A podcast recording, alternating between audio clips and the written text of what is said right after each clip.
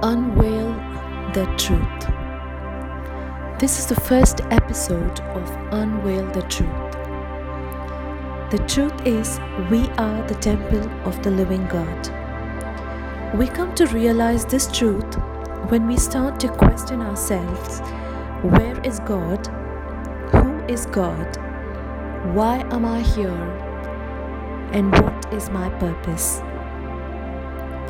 When you read in the Bible, in 2 Corinthians chapter 6 verse 16, it describes that God dwells, lives and walks among his people.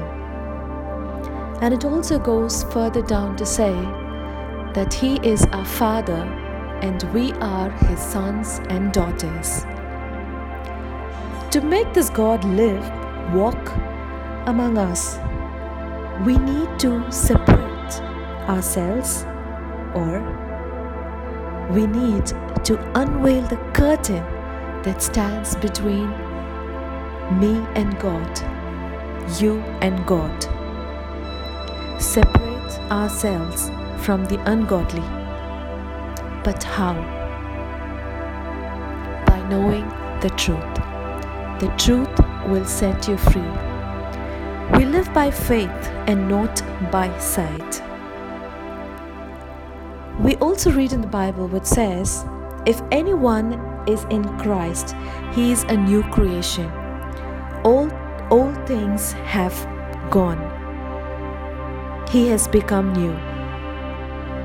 Separate yourself from the ungodly ways and turn towards the godly ways by knowing the truth.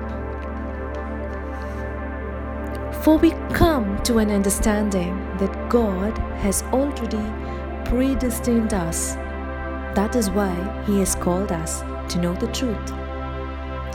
That through the love of Christ, we are totally convinced that He had died for all of our sins. And through Him we die, and through Him we are raised again, and we live through Him and through him we are glorified when he returns as the King of Kings. We share his suffering and we also share his glory. So, who can separate us from this love of Christ?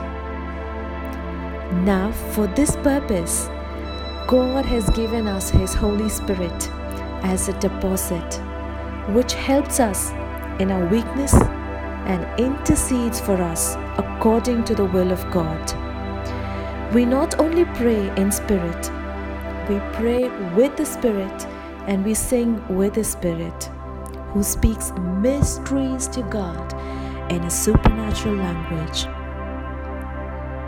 When we read in Micah 4 2, it says, He teaches us His ways so that we may walk in His path. The psalmist also says that the Lord has set apart a godly for himself. Now is a question Are we separated from the ungodly? Has the curtain been torn which stood between you and your God? Have you unveiled the truth? Are you the chosen generation which God has set apart for Himself? A godly generation. My dear friends, all I want to say is